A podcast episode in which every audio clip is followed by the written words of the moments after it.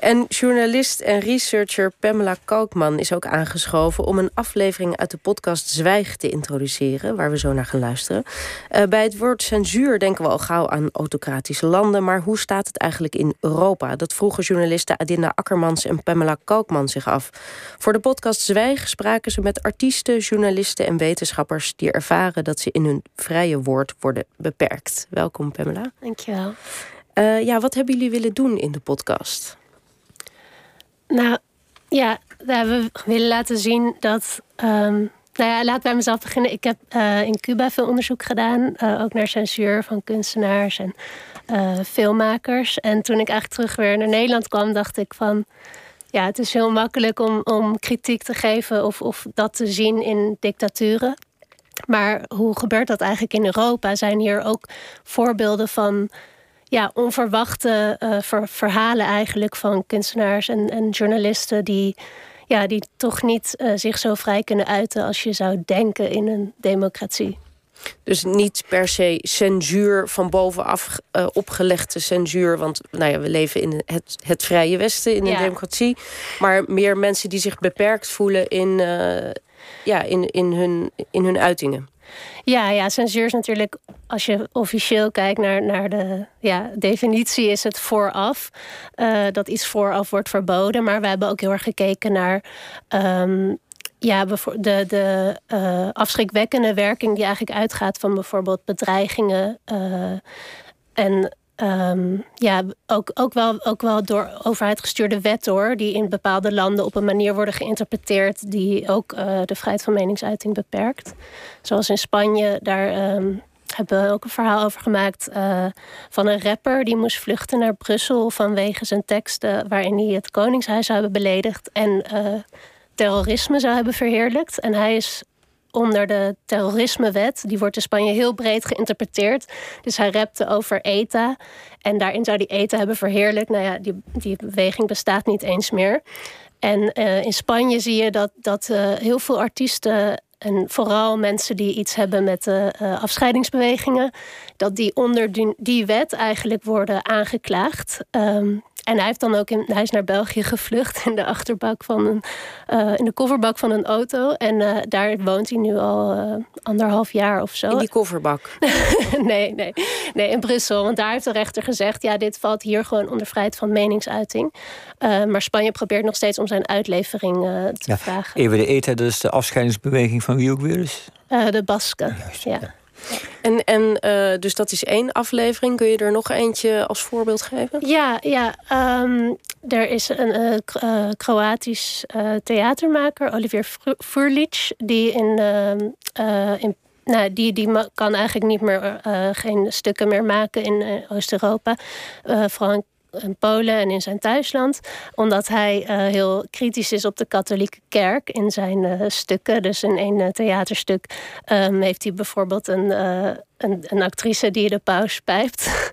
en nou ja, dat heeft enorm veel protest opgeleverd. Echt duizenden mensen voor het theater. En hij wordt echt dagelijks bedreigd. En um, ja, ook heel erg geïntimideerd. Dus hij uh, heeft naar Duitsland moeten uitwijken om daar verder te werken. Ja, maar dat is dus geen censuur. Dat is eigenlijk gewoon je raakt aan iets wat de maatschappij niet accepteert. Dat je dat bespot. Is dat uh, is toch iets anders of niet? Nou ja, dat, dat het. Um, het, het, heeft, het is wel gelinkt aan de uh, PiS-partij. Uh, of zegt hij in ieder geval dat die protesten daardoor zijn opgehitst door politici. Um, en ja, daar gaat natuurlijk een, een afschrikwekkende werking van uit dat andere theatermakers wel twee keer nadenken voordat ze ook zo'n soort kritisch uh, stuk maken. ja, dus, dus in zekere zin is het. ja, het leidt in ieder geval tot zelfcensuur. En dat zie je bijvoorbeeld ook met de uh, intimidatie van vooral vrouwelijke journalisten als die zich uitlaten online. Um, uh, over, uh, ik heb bijvoorbeeld ook een Finse onderzoeksjournalist een verhaal over gemaakt. zij schrijft veel over fake news en over anti, over websites waarin het anti-immigratiesentiment heel uh, sterk aanwezig is. En zij wordt ook enorm bedreigd do door, door allerlei bloggers. En, en dat gebeurt heel veel in Finland. En nou is het zo dat een van die bloggers, die ook een lokale politicus is. Um, heel erg mensen heeft opgehitst tegen haar. Uh, vervolgens heeft zij in een besloten Facebookgroep, uh, ja, eigenlijk uit een soort wanhoop, heeft ze, heeft ze hem een racist en een nazi-clown genoemd. Um, toen heeft die man heeft haar aangeklaagd voor smaad en voor beledigen van zijn eer. En ook in vlogs gezegd dat hij dit alleen maar doet om haar te pesten eigenlijk. En toen is zij veroordeeld. Dus dat, zie je, dat is iets anders wat je heel veel ziet. Uh, dit is één voorbeeld, maar het gebeurt heel vaak. Uh, ook in België zie ik dat en in Frankrijk. Dat um, journalisten veel vaker worden aangeklaagd door mensen over wie zij schrijven. Bijvoorbeeld machtige zakenmannen die gebruiken dan rechts, uh, ja, een rechtszaak om hun aan te klagen wegens schending van hun privacy of wegens smaad. En ook al weten ze dat ze waarschijnlijk geen kans hebben om te winnen, vooral voor freelance journalisten is dat heel erg intimiderend en kan dat heel veel geld kosten en zelfs media eigenlijk failliet laten gaan. Uh, dus ja, dat is een ander voorbeeld van uh, iets wat nu vaker voorkomt. En dit zijn nu vijf delen, maar volgens mij zouden jullie hier eeuwig door mee ja. kunnen gaan. Want er zijn natuurlijk ontzettend veel voorbeelden. Ik kan me voorstellen dat Oost-Europa nu ook echt een uh, een gebied is waar je veel zou kunnen maken. Hebben jullie ja, ja. gezien van dat het daar echt nu het ergst aan toe is? Qua als we het dan hebben over ja, de vrije pers? Ja, als je het hebt over EU-landen, dan zijn Hongarije en Polen natuurlijk voorbeelden waar die echt heel zorgelijk zijn. Je ziet bijvoorbeeld nu ook in Hongarije door corona hebben ze daar een wet aangenomen um, dat ook tegen fake news is. Um, waarbij uh, journalisten gevangenis hele hoge straffen kunnen krijgen als zij uh, paniek zaaien in de samenleving. Nou ja, dat, dat wordt ook misbruikt door om journalisten op te pakken die, uh, die kritisch zijn op de regering. En je ziet dat ook dat heel veel media natuurlijk worden overgenomen door uh, um, vriendjes of oligarchen. Waardoor de journalisten ook niet meer vrij zijn om te schrijven wat ze willen. Ja, en als het over zelfcensuur gaat, want daar gaat, wat je vertelt voor een deel is een soort grijze zone waarin je tot hoe dan ook tot zelfcensuur dreigt te komen om begrijpelijke redenen. Uh, hebben jullie ook een aflevering gemaakt over de olifant in, in de Kamer, laten we zeggen het moslimterrorisme, de angst ervoor wat dat met mensen, journalisten, ja. kunstenaars doet? Nee, nee, daar hebben we geen. Eh, dat zouden we wel uh, interessant vinden hoor. En uh, we hebben wel geprobeerd. we hebben daar naar gekeken. We hebben natuurlijk door dit jaar, door corona, heel veel dingen op hold moeten zetten. Omdat we niet konden reizen. Um, een, een, voorbeeld waar wat, we, wat ik interessant vond, was dat um, een Franse, ja, een, een, Franse vrouw die vroeger bij Charlie Hebdo werkte. Zij wordt heel erg bedreigd omdat ze heel kritisch is op de onderdrukking van vrouwen onder de noemer van islam. En zij zou in de Bali komen spreken vorig jaar daarover. Uh, Sinap El Rasoui heet ze mm -hmm. volgens mij. Uh, en toen um, is zij, kon zij niet uh, uh, van Schiphol komen omdat haar beveiligers niet werden doorgelaten. nou ja, dat, dat, is, dat is wel heel, vind ik ook wel best wel erg. Want um, ja, je moet die mensen natuurlijk echt beschermen. Zo, je moet alles uit de kast trekken eigenlijk om die mensen te beschermen. Zodat zij wel kunnen, uh, ondanks de bedreigingen, uh, zich nog vrij kunnen ja, uiten. Want, want, we hebben net in Nederland een grote conferentie over het gevaar, hè, de moord op journalisten, overal mm. elders in de wereld. En hoe journalisten onder druk staan. Is het nou zo, als je deze podcast die jullie gemaakt hebben, dat je denkt, nou, ik heb zoveel voorbeelden waaruit blijkt dat journalisten onder druk staan door door anderen die, die het recht misbruiken of gebruiken. Is er een taak voor de overheid ook in onze contraien wat dat betreft, om op de eigen journalisten en kunstenaars te helpen het woord te kunnen spreken wat ze willen spreken? Ja, zeker. Ja, ik bedoel, vooropgesteld gaat het in Nederland hebben we ontzettend geluk. En het gaat uh, wat, ja, veel beter dan in andere landen. Maar je ziet ook in Nederland dat um, bijvoorbeeld er veel bedreigingen zijn van georganiseerde misdaad. Uh, voor journalisten. Journalisten moeten onderduiken. Uh, ja, je moet echt alles op alles zetten als overheid om, om ervoor te zorgen dat, dat, ja, dat je goed genoeg beschermd wordt om, om ja, om je nog vrij te kunnen uiten. Ook zodat andere journalisten niet daarnaar kijken en denken van... oh, nou, als, die, als je zo'n soort leven moet leiden, dan, dan maar niet. Ja, en we hebben natuurlijk ook nu, uh, wat heel erg speelt nu, is de cancel culture. Dus niet alleen journalisten die uh, ja, onder druk staan, maar ook kunstenaars. Ja. Um, zouden jullie daar ook nog iets mee willen of kunnen doen? Ja, ja, dat is dus al een, een, een, groot onderwerp wat nu inderdaad heel veel, uh, heel veel aandacht krijgt. Um, ja, we, we zouden dat wel interessant vinden. Eh, bijvoorbeeld wat er gebeurd is bij Breda Foto net. Uh, daar was ook een uh, uitzending op televisie over. ja, dat ja, wordt nu te ver om het uit te leggen, maar dat is bij Media Logica. Ja, ja. klopt. Ja.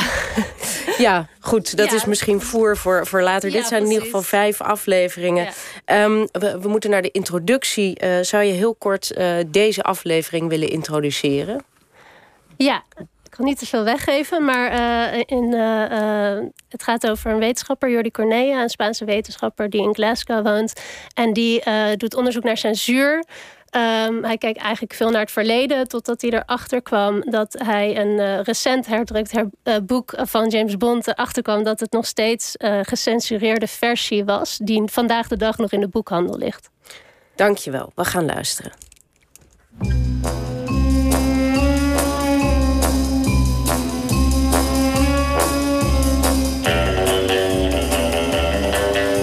Niets vermoedend loopt Jordi Corneia een Spaanse boekhandel in.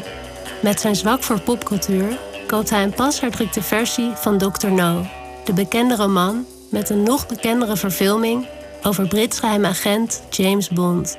Eenmaal thuis doet de literatuurwetenschapper iets wat hij vaker doet. Hij vergelijkt de vertaling met het origineel.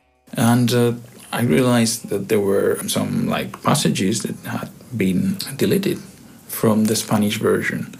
I would have never thought that if I go to a bookshop right now, I can end up buying a censored book published in 1960 something or 1970 something.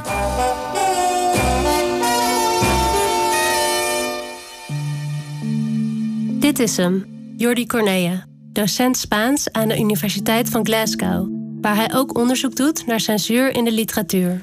My name is Jordi Cornellà. I was born in Girona, Catalonia, Spain. Over hoe het kan dat je vandaag de dag in Spanje een boekhandel in kan lopen en romans kunt kopen waarin hele passages missen, komen we zo. Eerst ga ik langs op de universiteit. Een statig middeleeuws gebouw dat een beetje doet denken aan de set van een Harry Potter film. Hi, nice to meet you. How Nice to meet you. this is your room. Hij nodigt mij uit in zijn iets wat chaotische kantoor, waar het tussen de stapels boeken en papieren even goed zoeken is naar een plek voor mijn microfoon. What I can do is to um, like this. Met zijn 44 jaar is Jordi een nog vrij jonge professor. Zijn geboortejaar, 1976, markeerde het begin van een nieuw tijdperk in Spanje. De dood van generaal Franco, een klein jaar eerder, had namelijk een eind gemaakt aan een van de langste dictaturen van Europa. Het militaire bewind, dat 40 jaar duurde, liet diepe sporen na in de familie van Jordi. I think that in Spain, pretty much everybody in one way or another is still linked to the Spanish Civil War, whether you know, they want to acknowledge it openly or not. In de burgeroorlog, die aan de dictatuur voorafging, vocht de vader van Jordi's moeder met de Republikeinen tegen Franco. Hij raakte gewond tijdens een veldslag, bracht een helse tijd door in een Frans interneringskamp en moest na de oorlog een tijd lang onderduiken.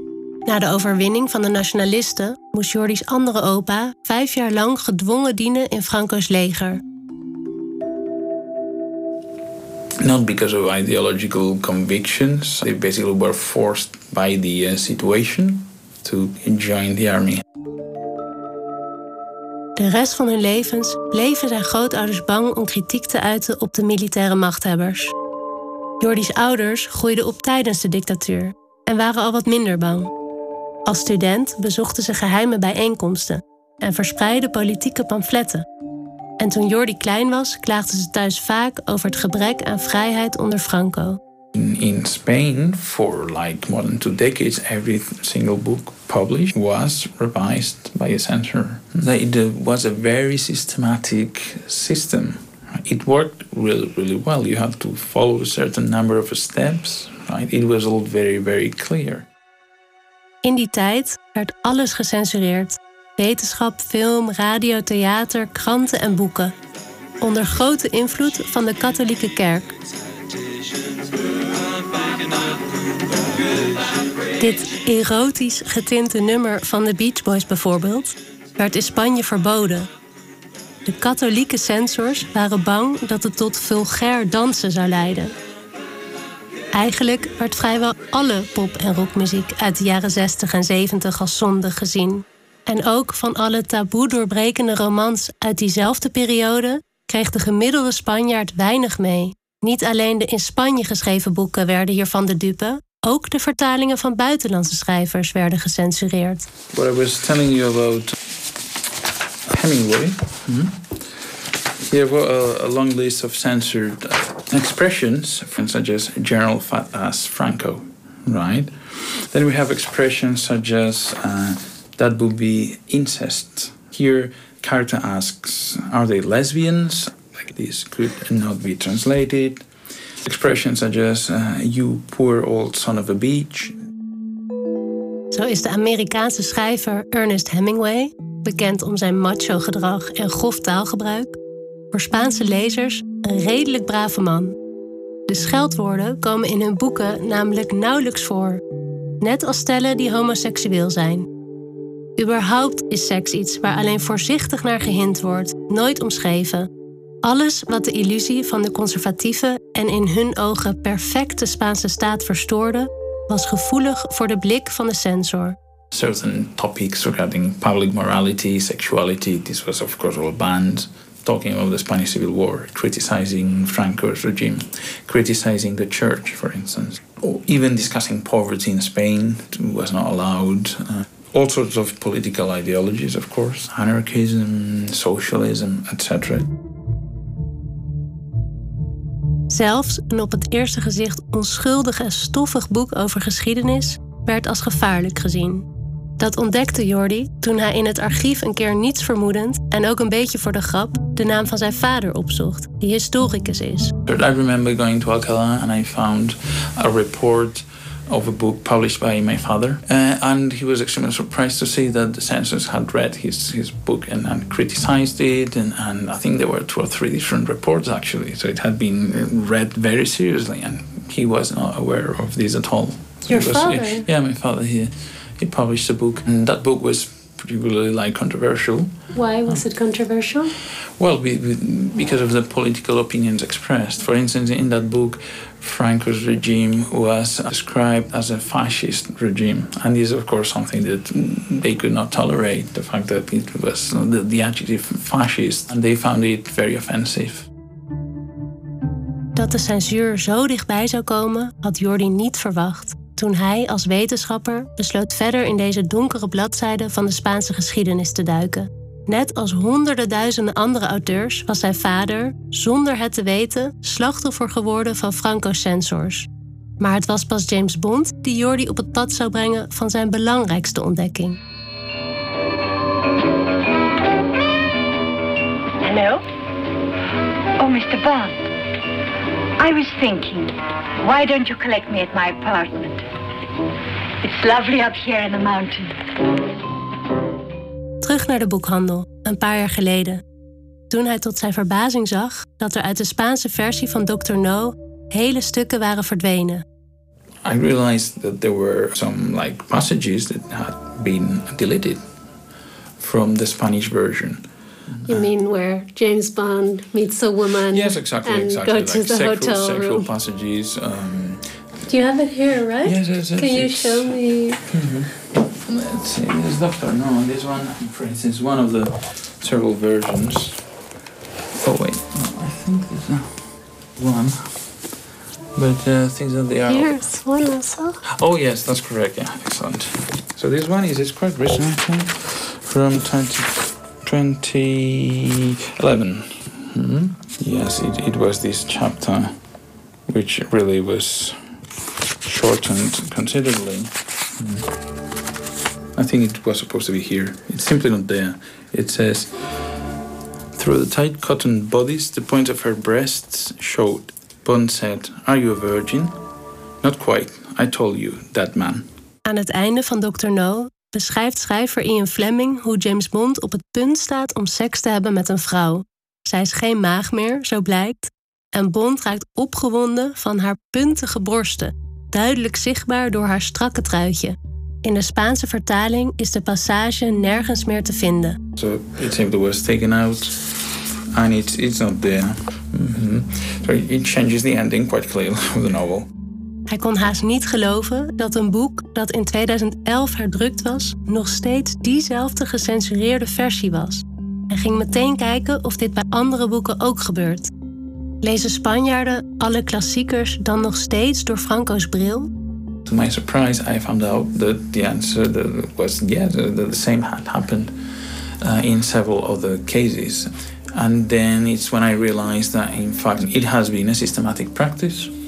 It's still happening right now, and it will probably happen in the future unless we do something about it.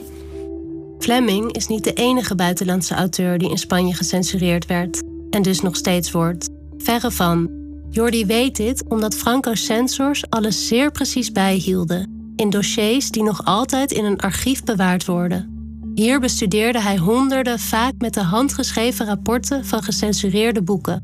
Alcalá de Henares is a small city not far from Madrid, like 40 minutes by train, uh, where there's a very important uh, archive uh, called Archivo General de la Administración. And basically, this, this archive keeps all the records of the produced by the censors of the censorship office in, in Spain. It's a massive building, really enormous. Hoe langer hij de rapporten doorspitte, hoe beter zicht hij kreeg op hoe de censors te werk gingen. Dat was behoorlijk precies, zo blijkt. What the censors did was to, after reading the book, was to write a report. And again, there was a there was a form to complete by the censor, normally like briefly summarizing the, the novel, adding three or four sentences explaining the decision taken, and if there were any problematic passages, adding the, the page numbers. Like on page 30, this sentence should be deleted or shouldn't be translated. Van zo'n censuurrapport waren er drie mogelijke uitkomsten. 1. De uitgever mocht het boek publiceren zonder wijzigingen. 2. Het boek mocht gepubliceerd worden mits er voldaan werd aan door de censor voorgestelde aanpassingen. Dit kon gaan om een paar woorden of zinnen, een heel hoofdstuk of zelfs het hele plot. Of 3. De meest extreme uitkomst: het boek mocht helemaal niet worden uitgegeven. Do you have a report? we can. Uh... Oh yes. Um. Yeah. I should have thought about this. Yeah, but where did they put them the reports? Het is onduidelijk wie precies Franco's censors waren. Ze gebruikten namelijk niet hun eigen namen om de rapporten te ondertekenen, maar sloten af met bijvoorbeeld lector numero 5, lezer nummer 5. Maar ondanks die geheimzinnigheid hebben onderzoekers over de jaren heen toch sommige van hen kunnen identificeren. Het zijn uitsluitend mannen. Bijvoorbeeld gewonde oorlogsveteranen die zo een extra zakcentje verdienden, plichtsgetrouwe universiteitsdocenten, priesters, maar ook journalisten en recensenten. Oh yeah, here I've got plenty of several examples. Let's see what we find here. This one is oh James Baldwin actually, another country. Right. So this is the report. What do we see? We see stamps, names? Yes, Lector 7, you see? So, uh, Censor 7, we don't know who this person was. He, there was signed, this is uh, September 1964. So, here is the initial um, request to publish it. Yeah. But also, what mm. is these questions at the top? Oh, uh, they were also um, supposed to answer a few questions. Ataca al dogma, a la moral, a la iglesia o a sus ministros, al régimen, sus instituciones o personas. So these were like the basic questions they had to answer. So does the book yeah. attack the church, the, the ministries, church, yeah. The more public state? morality, uh, the regime, uh, its institutions. And dogma, what does that stand for? Is that the, the Catholic, like the main, the main tenet of, of the Catholic faith, basically, a dogma. Okay. Mm -hmm. It's difficult to read because of the handwriting. It's very Let's see if there's unclear handwriting. Yeah, sometimes you have to spend hours to. Censuur is normaal gesproken iets mysterieus. Iets dat achter gesloten deuren plaatsvindt. Dus om zo'n handgeschreven rapport met eigen ogen te zien, geeft een gek gevoel. Deze censor, nummer 7, was duidelijk geen fan van James Baldwin en zijn boek Een ander land uit 1962. Dat gaat over het dramatische leven van een zwarte jazzmuzikant en zijn vrienden in het New York van de jaren 50. Een boek vol levendige beschrijvingen van koppels die vreemdgaan, spanningen tussen zwart en wit, seks, geweld en zelfmoord. Look, look at what he says here. Son viciosos, alcohólicos, pederastas, inmorales. So they're, um, well, obsessed with vice, alcoholics. They are uh, pedophiles and, and uh, in, an immoral characters. So like, well, this is kind of language very common in this kind of reports. So they needed a second opinion in this case because it was a particularly controversial uh, novel. Mm? It says, resumen y criterio del lector. No procede su autorización. Una novela de negros con blancos. El problema, el problema racial de Norteamérica. Dit boek gaat over de problemen van de zwarte bevolking in Amerika, leest het rapport. De tekst is zeer grof en de homoseksualiteit heel erg expliciet. Omdat er allemaal uit te filteren zou te veel werk zijn. Dus het is maar beter om het boek te verbieden. Al dus de tweede censor die dit boek van Baldwin moest beoordelen. This was sent by the censors to the publisher, simply saying that regarding your uh, request from July 1964, unfortunately, we have to communicate that we cannot authorize the publication of the book. Firmado Madrid, 31 de julio de 1964. In plaats van dit als definitieve afwijzing te zien, gingen de uitgevers ermee aan de slag en werd een ander land alsnog uitgegeven, na een bijna complete herschrijving van de Spaanse vertaling. De uitgevers deden dus mee aan dit systeem. Ze moesten wel. Als ze hun boeken niet naar de censor zouden sturen, dan konden ze überhaupt niks uitgeven. Maar hoe kan het dat deze gecensureerde boeken nog steeds over de toonbank gaan en dat de auteurs en lezers het nog steeds niet weten? Op informatieverzoeken naar verschillende grote uitgevers krijg ik helaas geen antwoord. Jordi denkt niet per se dat er kwade opzet in het spel is. De herdruk van die boeken gebeurt door onwetendheid, zegt hij. Bovendien zijn herdrukken erg duur. Maar het heeft ook zeker te maken met Spanjes moeizame omgang met het verleden.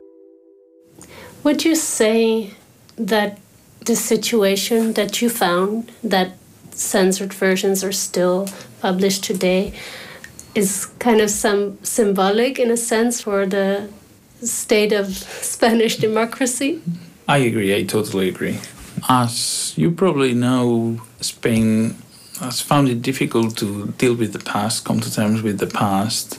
And I think that what we are discussing is part of this. It's just one of the long term consequences of a regime that lasted 40 years. You cannot expect like the practices implemented by the regime to simply disappear in just a matter of like a couple of years, right? Um, it takes time actually to investigate the past and, know what really happened. Hmm. Lang was de heersende gedachte dat het beter was het verleden achter je te laten. Eind jaren 80 werd Spanje lid van de EU. En alles zou nu anders worden.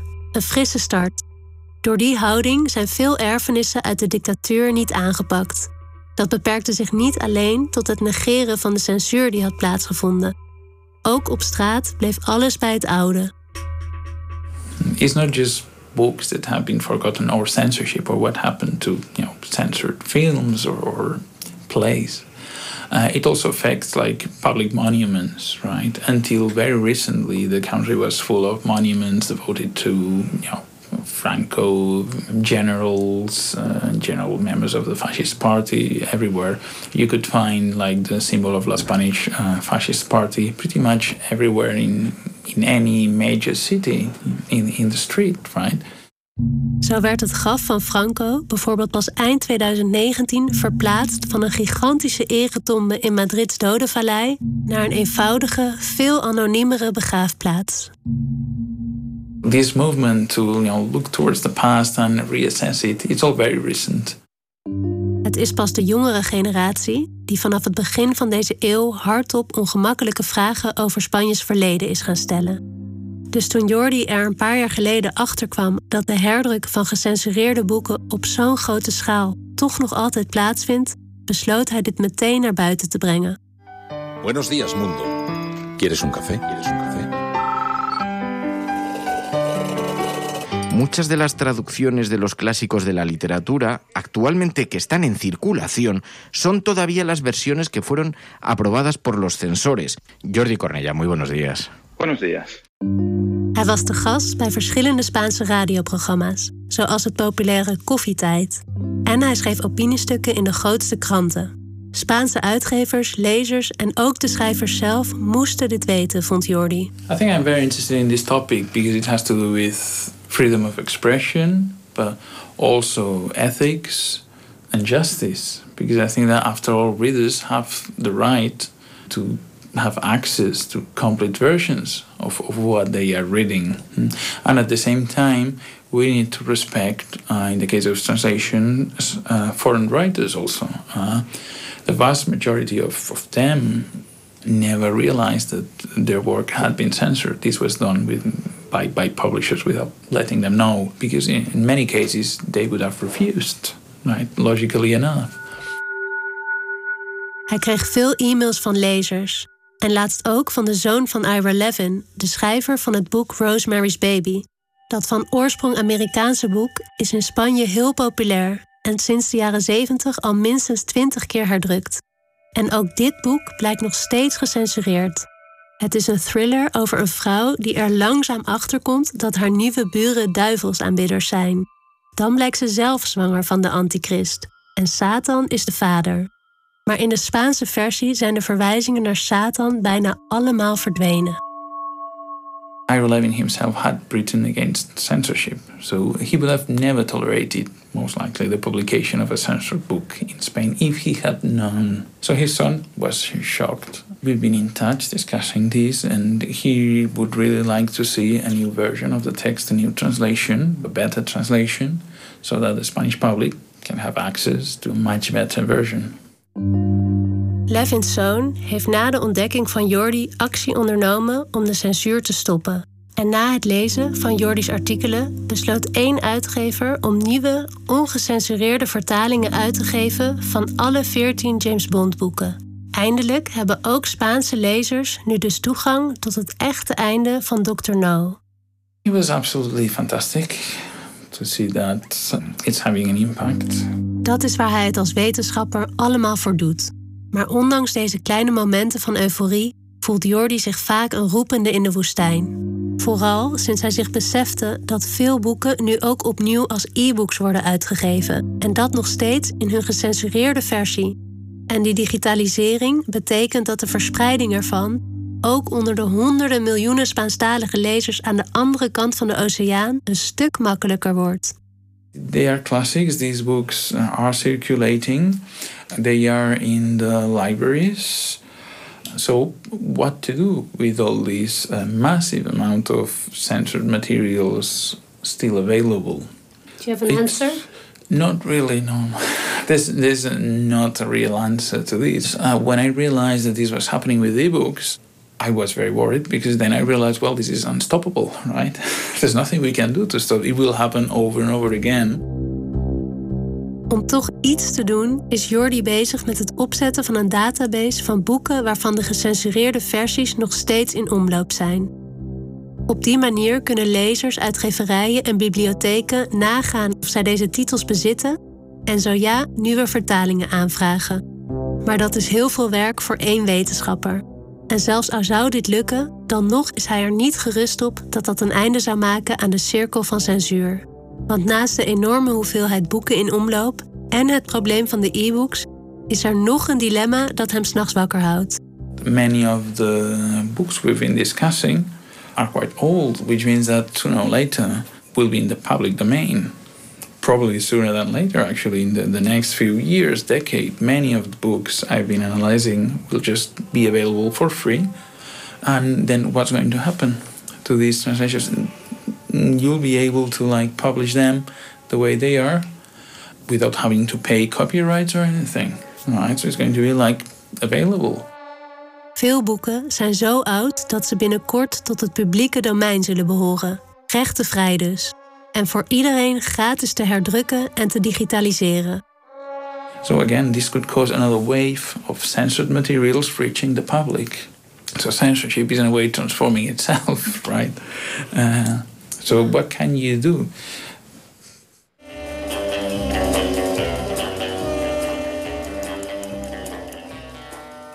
En dit was aflevering 1, of in ieder geval één aflevering uit de vijfdelige podcast Zwijg. Gemaakt door Pamela Kalkman en Adinda Akkermans. Te beluisteren via Spotify of kijk op onze site. En dit is het eind van OVT. Straks na het nieuws de perstribune van Max met Huub Stapel, die een documentaire maakte over Jean Nelissen. En Erik Gudde, KNVB-directeur. En wij zijn er volgende week weer met de laatste uitzending van het jaar. Tot dan, fijne zondag.